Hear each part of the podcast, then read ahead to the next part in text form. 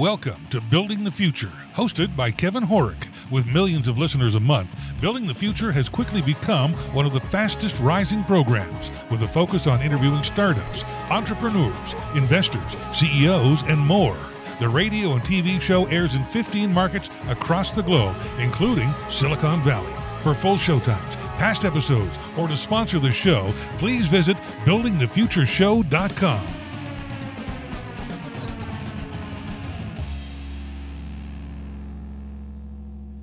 Welcome back to the show. Today we have Rayne Steinberg. He's the CEO and co-founder of Arca Funds. Rayne, welcome back to the show.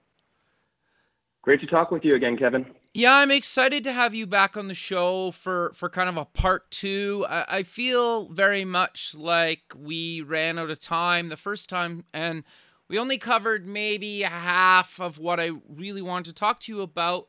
But maybe before we get into part two, do you want to just give us a little bit of your background, where you grew up, where you went to school, and kind of how you got to Arca Funds?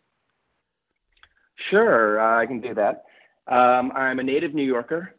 Um, Okay. I grew up in New York City, Manhattan, uh, most of my life. Um, I went to uh, the Dalton School uh, for my younger years, and then University of Pennsylvania, uh, Wharton, uh, Okay. for my college. What did you take in college and why?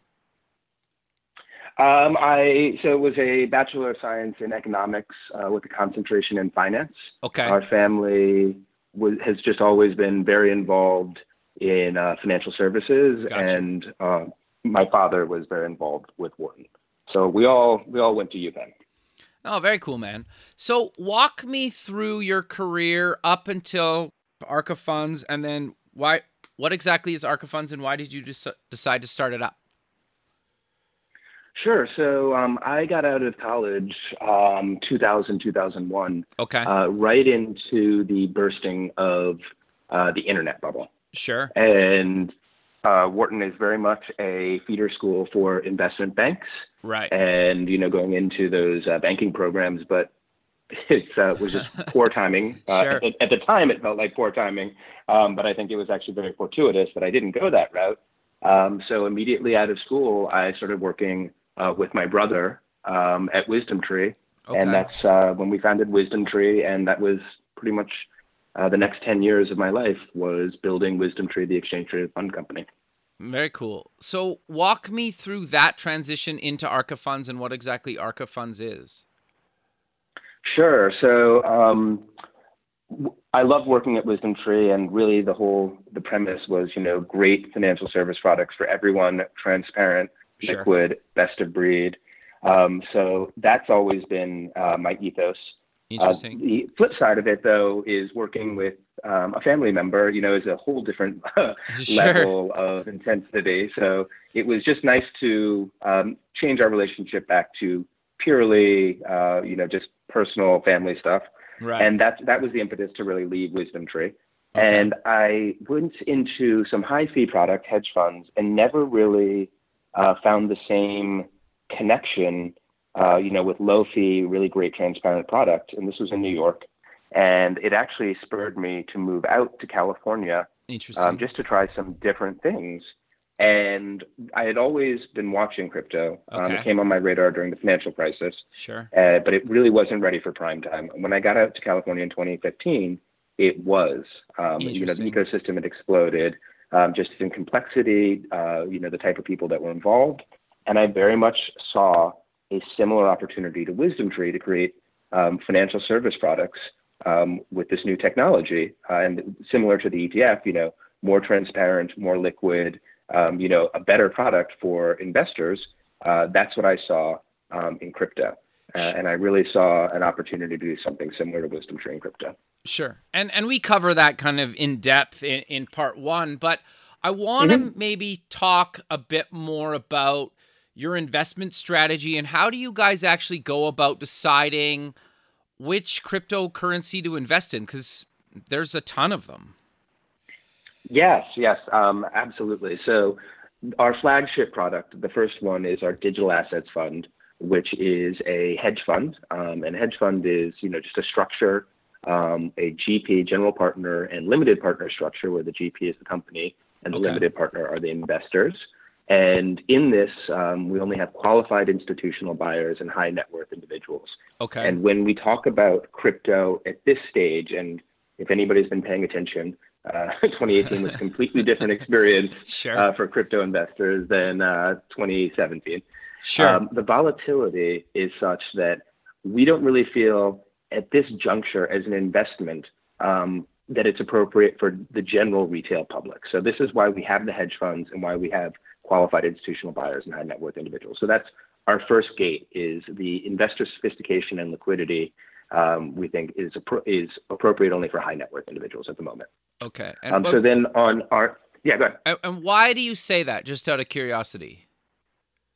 Um, not that it's not in, that it's not um, appropriate for retail investors to get involved. I encourage everybody to, and we can talk about that a little bit later. Sure. But the level of care um, and the stuff that you actually have to do in this space um, for safety of your funds, um, for really getting up to speed, is quite a high hurdle, and it's not really the way we're set up. And you know, this is kind of the um, the ethos of ARCA, which is really to disrupt without destroying, um, is to move that ball down the field. Uh, there's a lot of blocking and tackling to do in here, um, both technologically and also with people's uh, footing. You know, these are people that are used to centralized systems uh, where you lose your password, you call somebody. None of Yeah, that fair. exists here. Right. Yeah. Yeah, okay. so this is, you know, so a lot of the retail investor were attracted to this by, you know, the 10x returns of 2017. Um, Right. Less less exciting in the down 90% of 2018. So even in the investment, uh, the you know the volatility of the asset class is just if you're a, a retail investor and you put um, let's say 100% of your retirement savings into a just a Bitcoin IRA, let's say at the beginning of the year, um, that's a retirement um, account that has been vaporized. Um, and you know, I don't want to do anything like that or lead people to this without just having their eyes open. Yeah, no, that makes a lot of sense. So I- I'm curious to know how do you actually work with your clients to in- invest their money, Sure. and what So kind of this is our services you provide? Sorry. Yeah, absolutely. So the um, for this product, let's focus on the hedge fund product first, and we can talk Okay, about um, sure. some of the exciting things in the blockchain that we're doing.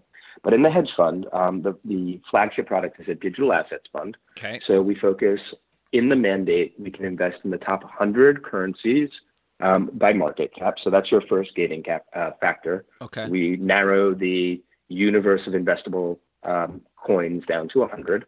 Um, and then we do fundamental research um, on those 100 coins. So we're looking at the development team, uh, activity uh, of the development community. What are the incentive systems of the coin with tokenomics?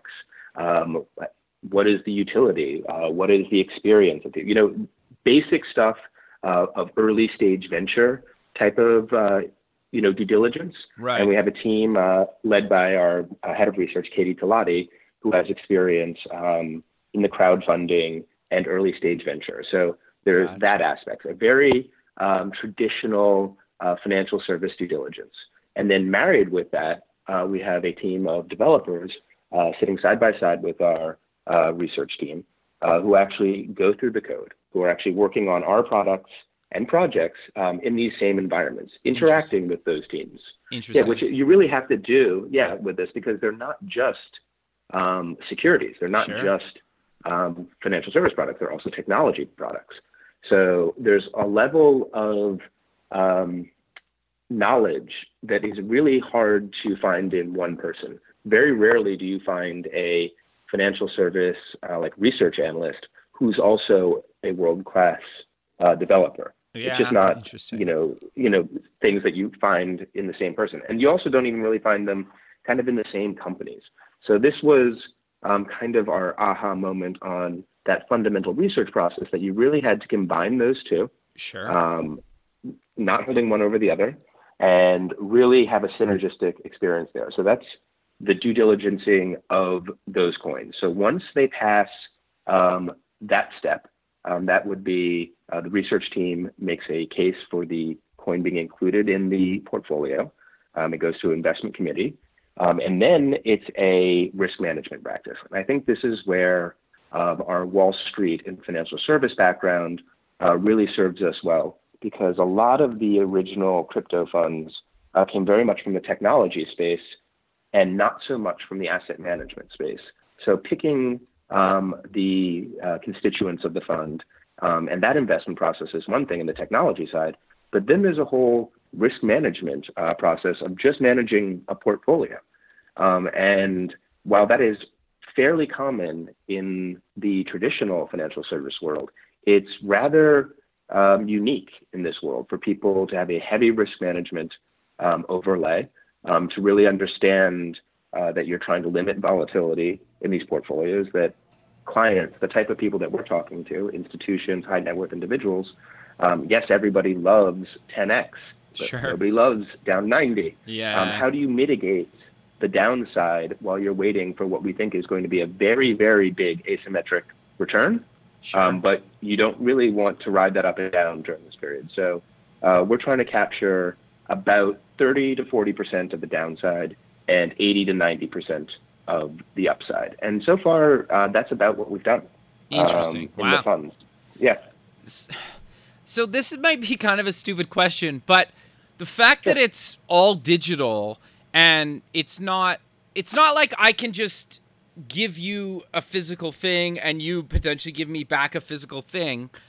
How do you manage because I'm not saying you would necessarily do this, but if I buy cryptocurrency and I give you my private keys, well, like whoever has access to my private keys can wipe out everything, right? And, and take it for themselves. And I have nothing to, I can't really do anything about that. So, how do you work with your clients and other people to make sure that they trust that you're not just going to walk away with their their pr- private keys, right? And and just take the crypto that you Sure. make. So the way the hedge fund structure works is uh, you sign an LP agreement with us, and you fund it um, with. We have a minimum million dollar investment, but Okay. you know, that's um, we can do other things as long as you get there eventually. But Right. you give us, you transfer that money, and that is your initial investment. You get a mark in the fund at that point, Okay. and then all the stuff that goes on on our side is our wallets, our exchange relationships, Ah. our bank account relationships, Okay. and you get a monthly statement just like any other fund Okay. where it tells you how your uh, investment is done. When you want your money back, you, you give us a redemption uh, notification, and we send it back. So we're not managing your cryptocurrency wallets. We're Ah, okay. managing ours and managing money for you. Okay, so it's not really any different than any other uh, traditional kind of investment where I send them money and they handle it. I get that's a very oversimplification, but is that a correct statement? That's 100% correct. This is all the protections that you have in that space, um, you have here. Um, Okay. That's exactly the way this works. Okay, so no, that that makes a lot of sense. So I'm curious to dive into what are your thoughts on buying cryptocurrency for retirement? It, it doesn't have to necessarily be what you guys do with with Arca, but what are your thoughts on that? Because I keep reading all these articles that that say, you know, you should bu- buy cryptocurrency and as potentially one of your retirement verticals and I, I don't know how I feel about that, so I'm curious to get your thoughts on that. Yeah, um, the way I view it is it's a diversification play when you're Okay. talking about retirement. Um, that right now, um, while it seems very risky and, like I said, in, inappropriate for unsophisticated investors, Sure. There is a scenario where you have real financial service disruption. Um, this is where you get the doomsday people, um, Yeah, you know, gold, barter, um, crypto. there, there, Sure. There's really, um, we have no evidence. We don't know what happens in a catastrophic event like that. Is- Sure. are people still running computers? We have no idea. Um, but I do think that there's a space for an uncorrelated, potentially um, outsized return like asset in that type of environment um, that crypto totally could be. So a small um, piece of your allocation that is almost like an insurance policy against something like that happening. Okay. No, that that makes sense, right? I, I think it's kind of like anything. You shouldn't put all your eggs in one basket, especially if you're saving for retirement. And that's what you guys do. We talked about it kind of in the first uh, part that you only take a small percentage of somebody's investment portfolio to put into crypto, right? I mean, we would if a client was desirous of giving us 100% of their um, allocation okay. here and, and wanted to do that, we would do that but that's not really the type of clients that we're speaking to. Sure. Um, have you know large investment portfolios, and this is generally a small part, and we think that that is a very good strategy. Um, it's it's unclear whether um, you would want a massive allocation to crypto here. Um, sure. I think there's going to be, you know, as it matures, things are going to be different. But right now, it's very nascent, and we really don't know the direction it's going to go. So I, you know, careful here. Um, diversification, it's a, you know, one tool in your quiver of, you know, financial allocations. Yeah, and and even just the whole blockchain space is kind of very new, right? And so you don't even really necessarily know how that's going to play out in the next few years either, right? Is that fair to say? Absolutely. You do not know the next few years. It's hard to even to get visibility um, into the next like six months to a year i would say. Sure. Interesting what i would say though what i would say though is i truly do believe though that this is a revolutionary technology that will Agreed. change uh, the way we do f- financial services and you do want some exposure to it. And this is human beings um, are not wired really to make these decisions. So sure. um, the time that people want to be investing in Bitcoin and uh, crypto and all the excitement was between 10,000 and riding up to 20,000. Sure. Now that you're getting the opportunity to buy the same asset at a fraction, one tenth of perhaps a price of less than a year ago, sure. there is much less desire to do so. Yeah, so fair um, you know, like the people that make a tremendous amount of money and the funds that have made a lot of money um, in other asset classes are really the ones that started uh, when asset prices were incredibly depressed. Um, so we may look back at this if the thesis does play out um, at this being a moment in time, and not saying that you can't go lower, um, that this was a great time to be entering this market for sure. Yeah, no, that's fair. I I know. Um, uh, just watching kind of friends and other people that were playing the market, it, it was interesting to see the guys that bought pre a couple years ago and then when it went crazy right earlier in the year and then it kind of just tanked right so it's interesting to yep. to just hear the different types of stories that the people have that you even know firsthand right so it, it's interesting Agreed. So, so I'm curious though, and and we talked about it last time, but I think it makes sense um, to cover it again. Why should people invest in uh, cryptocurrency? Because you you made some really good points last time, and if people don't listen to part one, I, I really want them to to to get what you were you were talking about there, and and the learning side of things, and, and and your rationale for for everybody to buy a little bit of cryptocurrency. Yeah, I really think um, that outside of even the investment, the really what's going on here is this transition of having custodians and other large entities um, as the gatekeepers to your power. Okay. Um, that's really what these digital assets and cryptocurrency is about.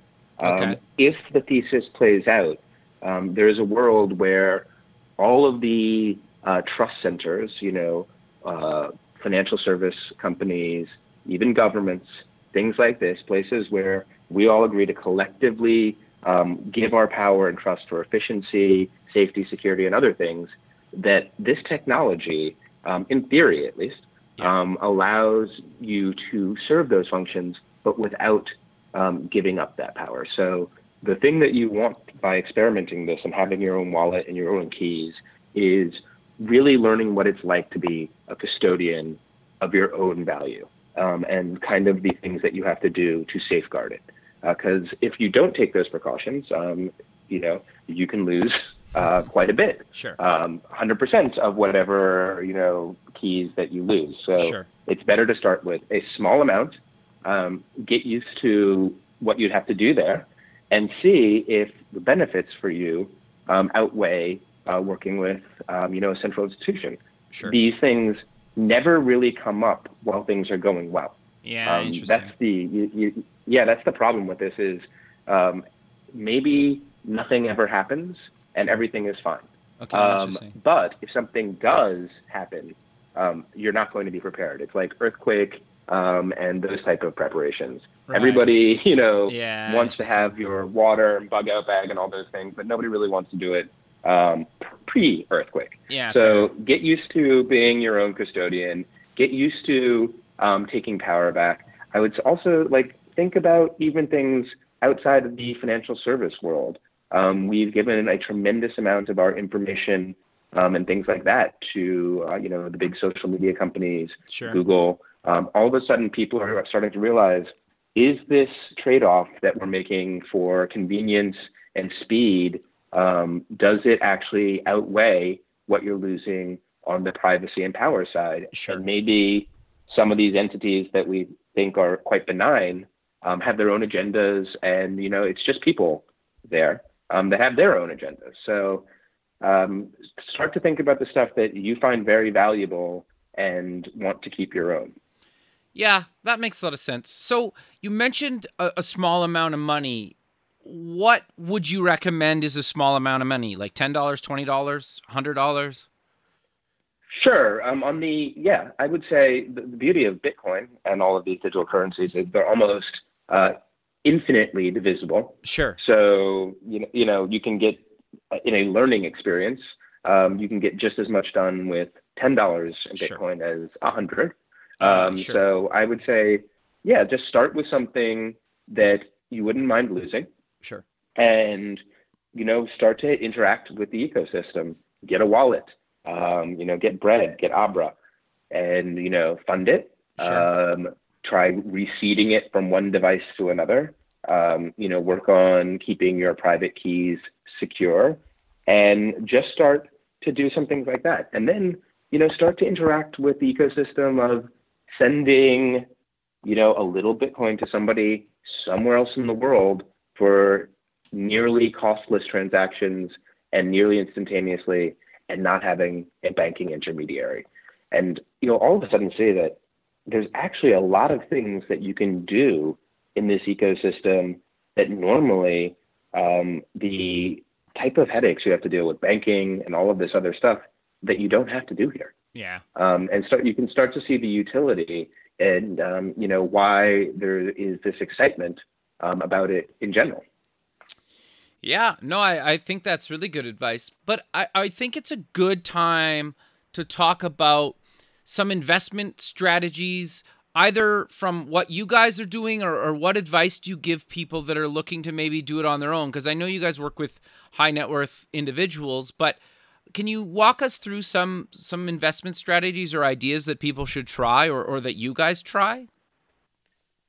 Sure. Um, so, uh, like I said, in, our investment strategy is a fundamental bottoms-up approach um, with risk management. Right. Um, on the on the investment side, if you're investing um, in this as a retail person, Sure. I think it's very difficult. It's even more difficult than um, individual stock selection um, in uh, like normal uh, financial services or equity investing. So to, to invest your own portfolio there, uh, doing research and things like that, there's a whole level of sophistication and um, knowledge that is difficult to procure without a, a tremendous amount of work. sure. The problem here is that the, the the fundamental values of the system aren't even established yet. Yeah, it's hard for anybody to even say um, why this would succeed or you know what's driving it.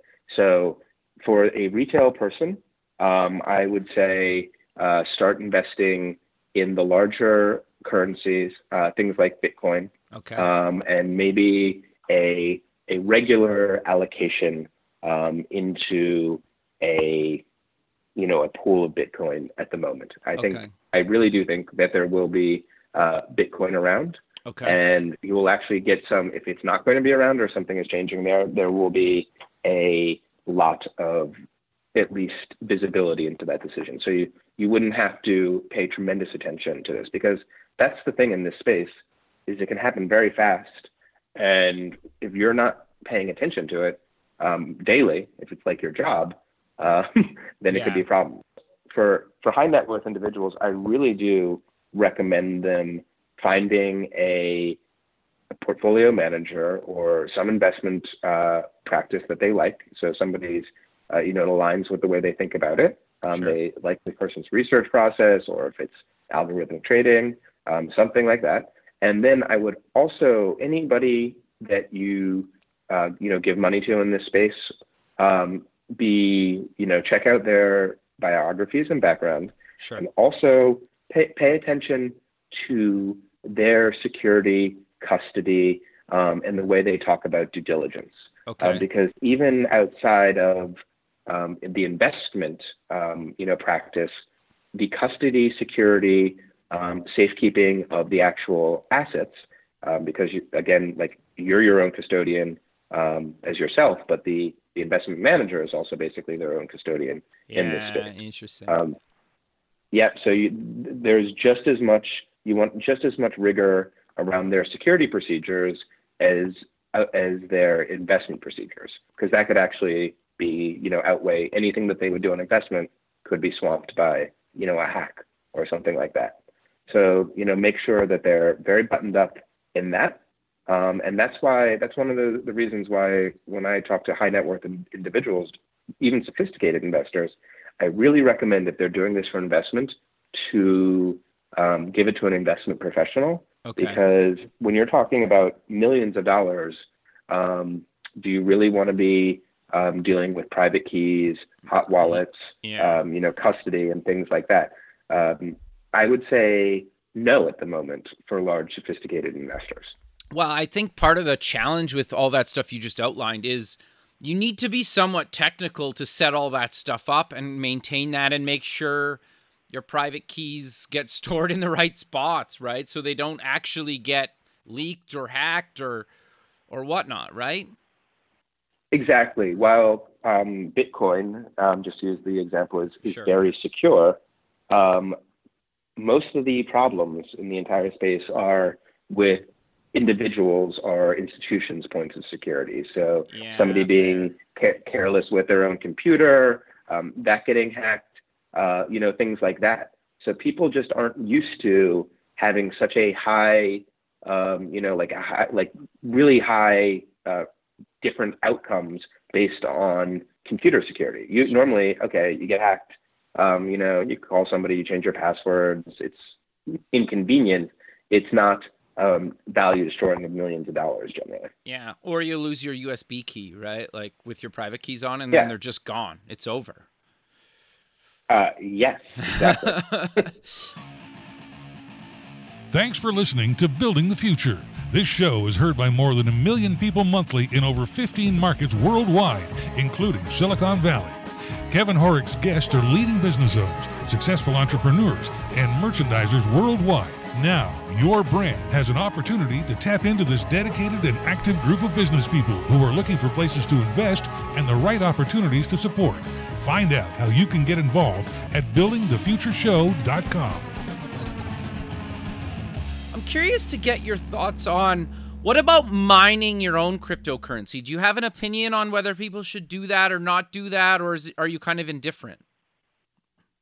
Um, well, right now, you it would mining for profit Yeah, um, is really difficult. Sure, um, yeah. With the prices where they are, sure. um, I recommend it though for a learning experience okay. and to understand um, hashing, um, reward systems, mechanisms.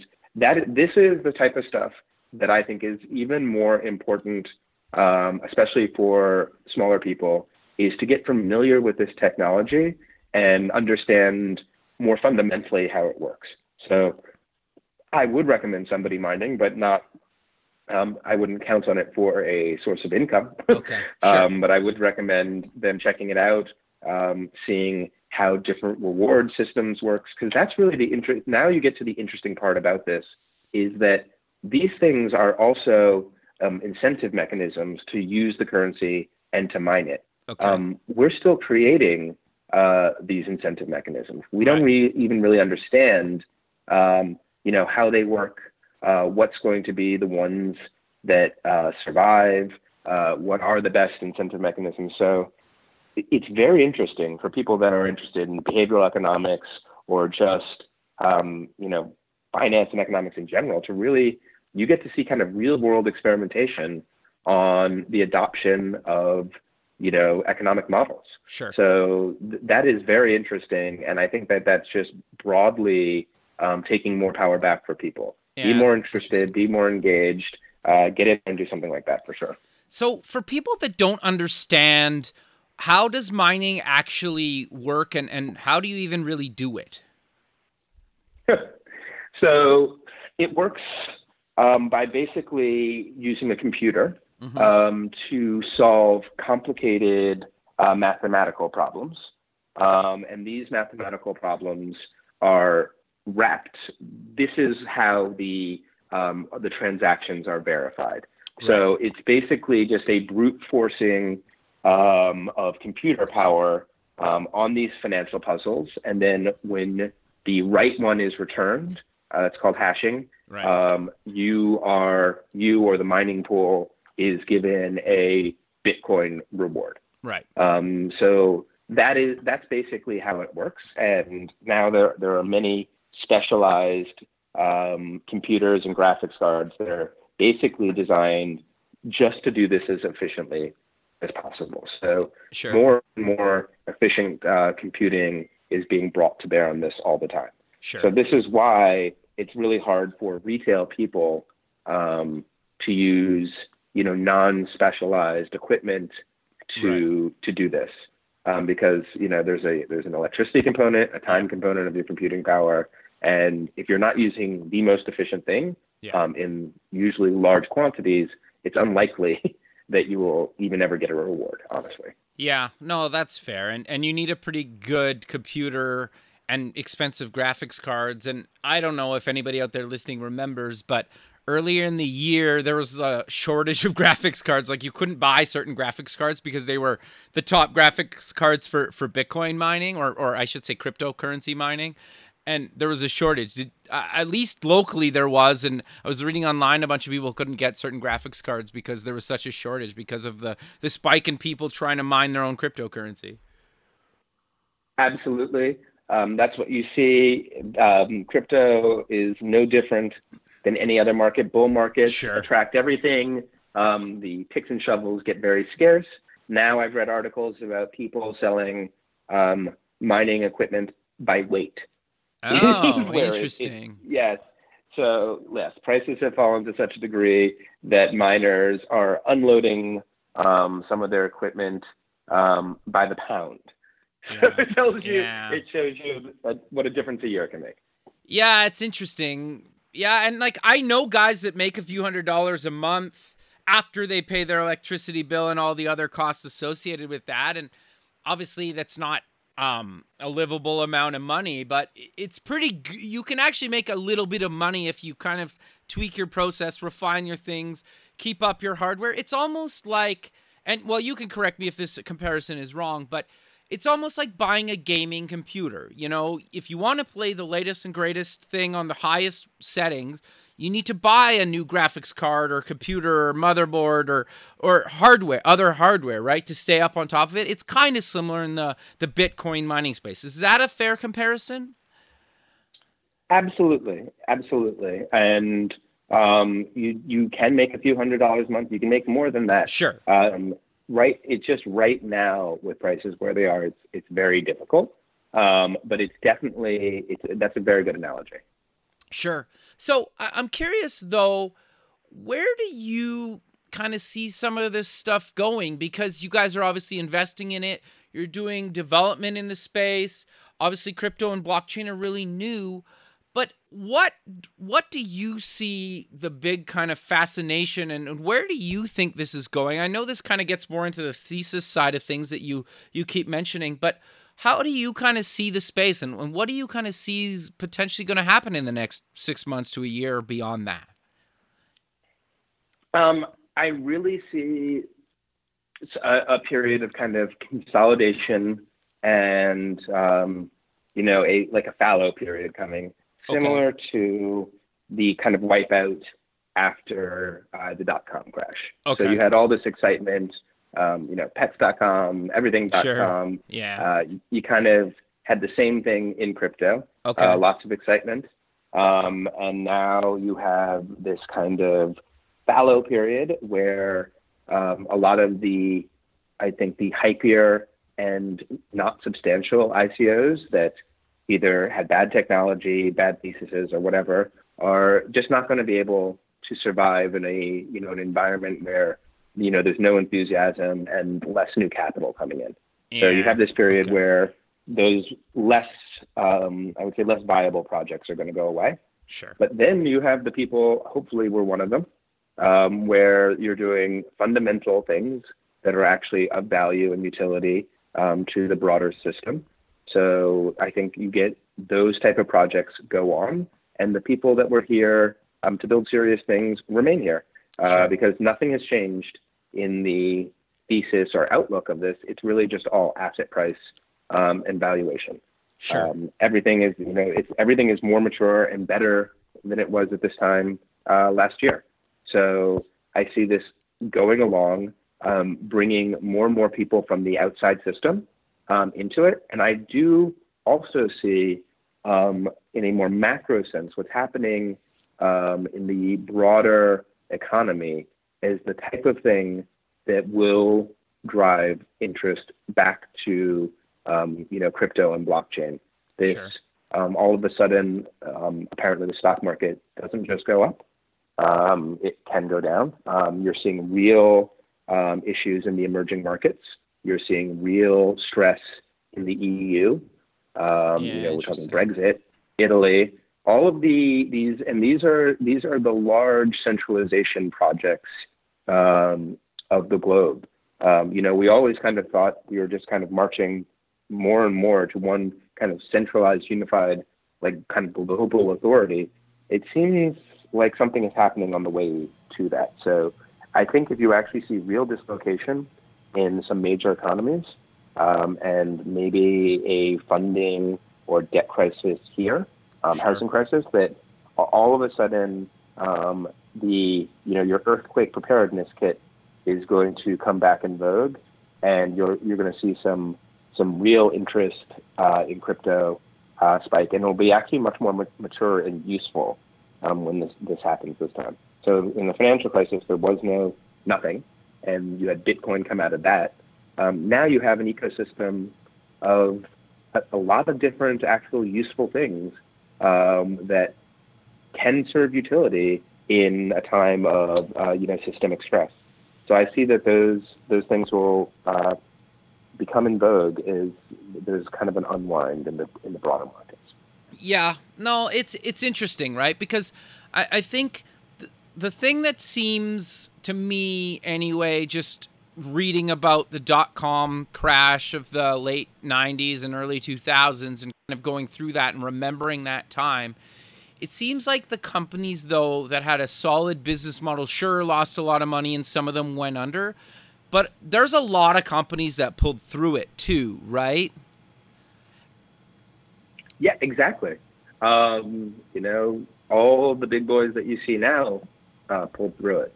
Yeah. And and even even ones in, and just to be fair to like people that didn't, um, they might have had fine business models too.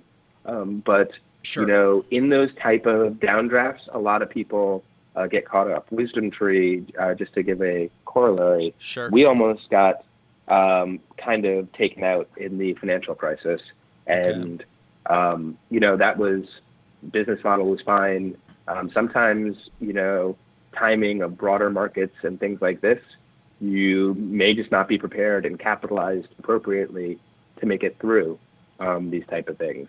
Uh, but the people that are well capitalized, do have good business models, and do survive, then really have kind of a cleared playing field. Think of Amazon. Yeah. Um, you know, started out with just books, Yeah. and you know they they traded. They lost, I think, ninety five percent of their value. Um, Wow. In the dot com crash. Right. Uh, you would love to have picked up Amazon there. Uh, the, the, the thing is, you just don't know it's going to become Amazon, and that's kind of the way I see this space. So, Okay. um, you know, that's that's why um, when I talked about like how to invest in it, it's difficult um, to pick winners in this space for the you know the casual or somebody that's not paying a lot of attention. Uh, so that's why I recommend using an investment advisor to get broad exposure to this with somebody whose job it is to watch this stuff every day. Unless you're willing to do that, um, that's what I would recommend doing. Yeah, no, that that makes a lot of sense. It, it, it's interesting, right? Because the thing that's the most fascinating thing about the whole crypto space to me is being part of something that came out in your lifetime that will change almost everything. Not necessarily saying for better or worse, it's just it will change everything. And it might keep things similar or or completely different or somewhere in the middle of how we've done things with kind of money and and assets, right? Is is that fair to say? Yeah, I think I think that that's I think that that's exactly right, for sure. It's almost to me it's almost as important as the internet itself and how much the internet changed the world. This cryptocurrency um, blockchain space could be just as revolutionary. I get that it's on the internet, but and without the internet it probably wouldn't survive, but I think it's just as big of a thing. Do you do you agree with that? Absolutely. Um, in theory, that is what we're talking about. And um, a lot of people uh, use the analogy of the internet being the democratization and the the making the ubiquity of free and frictionless transfer of information. Sure. Uh, people say the ultimate expression of blockchain and crypto would be the frictionless and nearly free or as low cost as possible transfer of value. So we're reaching a point where you can legitimately see um, that it, the ability to transfer um, actual, real, and provable ownership of things in the real world um, nearly frictionlessly and freely to anybody and, and you know and represent anything. It's- not there yet, but just Sure. the way you know the internet started out with like a single email, and we all remember what our uh, original uh, dial-up experience yep. uh, was like, and, and it, it and it was hard to really see um, there. There were, were obviously visionaries that were like, oh, this is going to become ubiquitous, um, free everything and transfer. And you're like, okay, in my 9600 uh, BPS dial up, Yeah, yeah. um, you know, downloading a, a 23 uh, K GIF took five minutes. You're like, yeah. okay, whatever. So I think it's we're similarly um, in the uh, you know the the ball game. I like I like to use the baseball Okay. analogy that um, people say, "What inning are we in?" I say we're not even. Um, the game hasn't started yet. Uh, baseball might not have even been invented yet. Yeah, um, like we're playing cricket or rounders somewhere. It's very far off, um, and this is even harder to do than the internet because value is much more, you know, entrenched in real stuff. So this is going to be a longer project than I think the internet, but I Sure. think just as transformative. And um, you know, when we look back at these early days, um, it'll be similarly uh, kind of hilarious, and it's um, you know how we look at the early days of the internet and how you know obviously raw and young that technology is and where Yeah. it is now. I think we're going to see a similar trajectory, just longer. I think it'll be a longer period. Yeah, I agree. The other thing that I find interesting that I think a lot of people struggle to wrap their head around is digital assets can mean a lot of different things, right? And I know probably the easiest things to think about are if you buy a concert ticket or something and you don't actually print it off or it doesn't get sent to you in the mail anymore. You just scan it on your phone, right? And being able to trade different digital assets with either things in the physical world or other digital things or, or a hybrid of both is, is going to be really, really transformed by crypto and blockchain and all this entire space. Do you agree with that? I do agree with that. And that's why I encourage people to interact with the ecosystem yeah, just so they can okay. start to understand, yeah, the broadness of what these things mean and to really start to think about the current system that we have even outside of crypto and blockchain. Because when we say digital assets, we're talking, you know, blockchain, crypto assets. They may represent something in the real world, they may not. But also, we're already completely in a digital asset world. When you Yeah. talk about the money in your bank account, Sure. um, there's no Scrooge McDuckian vault anywhere Yeah, holding your money. It, you know, it's a ledger, just Yeah. like blockchain. The only difference is it's guarded by your bank, and they uh, manage, um, you know, what goes on there. There's nothing like if you think about security and things like that, a banking error, um, like Monopoly style, that wasn't in your favor, that there's no trace of, um, and this happens to people Sure. um, what what happens.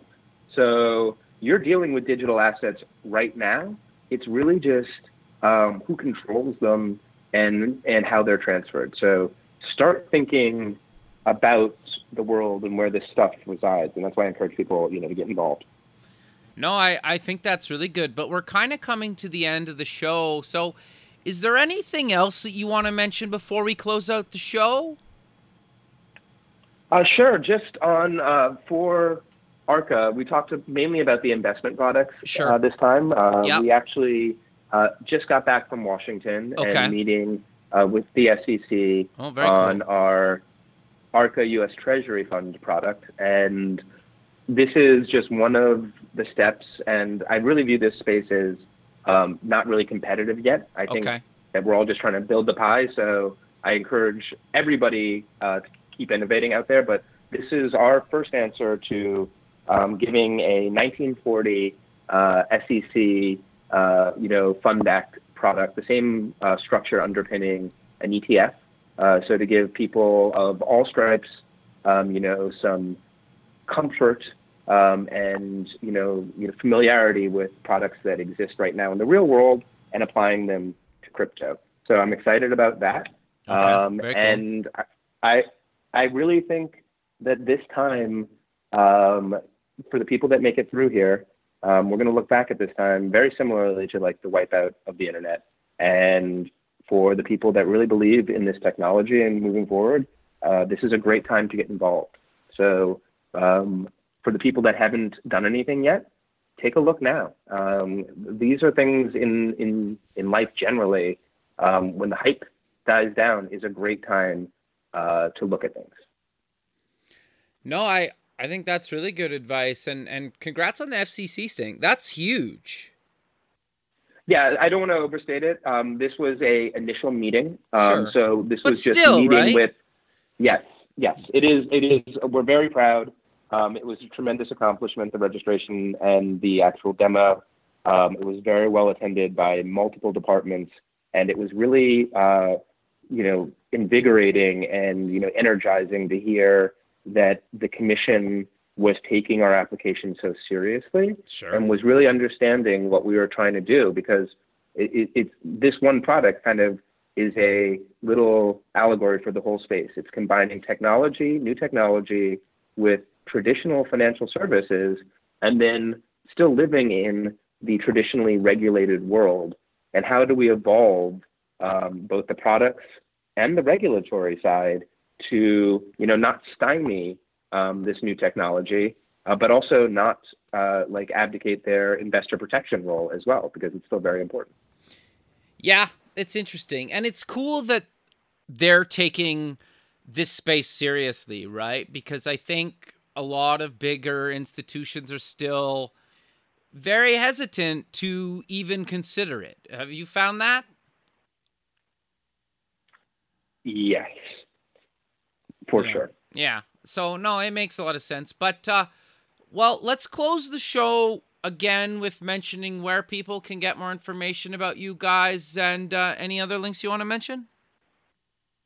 Uh, no, just uh, visit us at ARCA, which is ar.ca. Um, we're going to be launching a new site soon, and there's going to be lots of materials and investor education and uh, stuff about the ARCA US Treasury Fund and our hedge fund products. So visit us there. Very cool, man. Well, I again really appreciate you taking the time out of your day to be on the show, and I look forward to keeping in touch with you and have a good rest of your day. You too. Have a great day. Thank Thanks you. For the call. Okay, bye. Thanks for listening. Please visit our website at buildingthefutureshow.com to join the free community, sign up for our newsletter, or to sponsor the show. The music is done by Electric Mantra. You can check him out at electricmantra.com and keep building the future.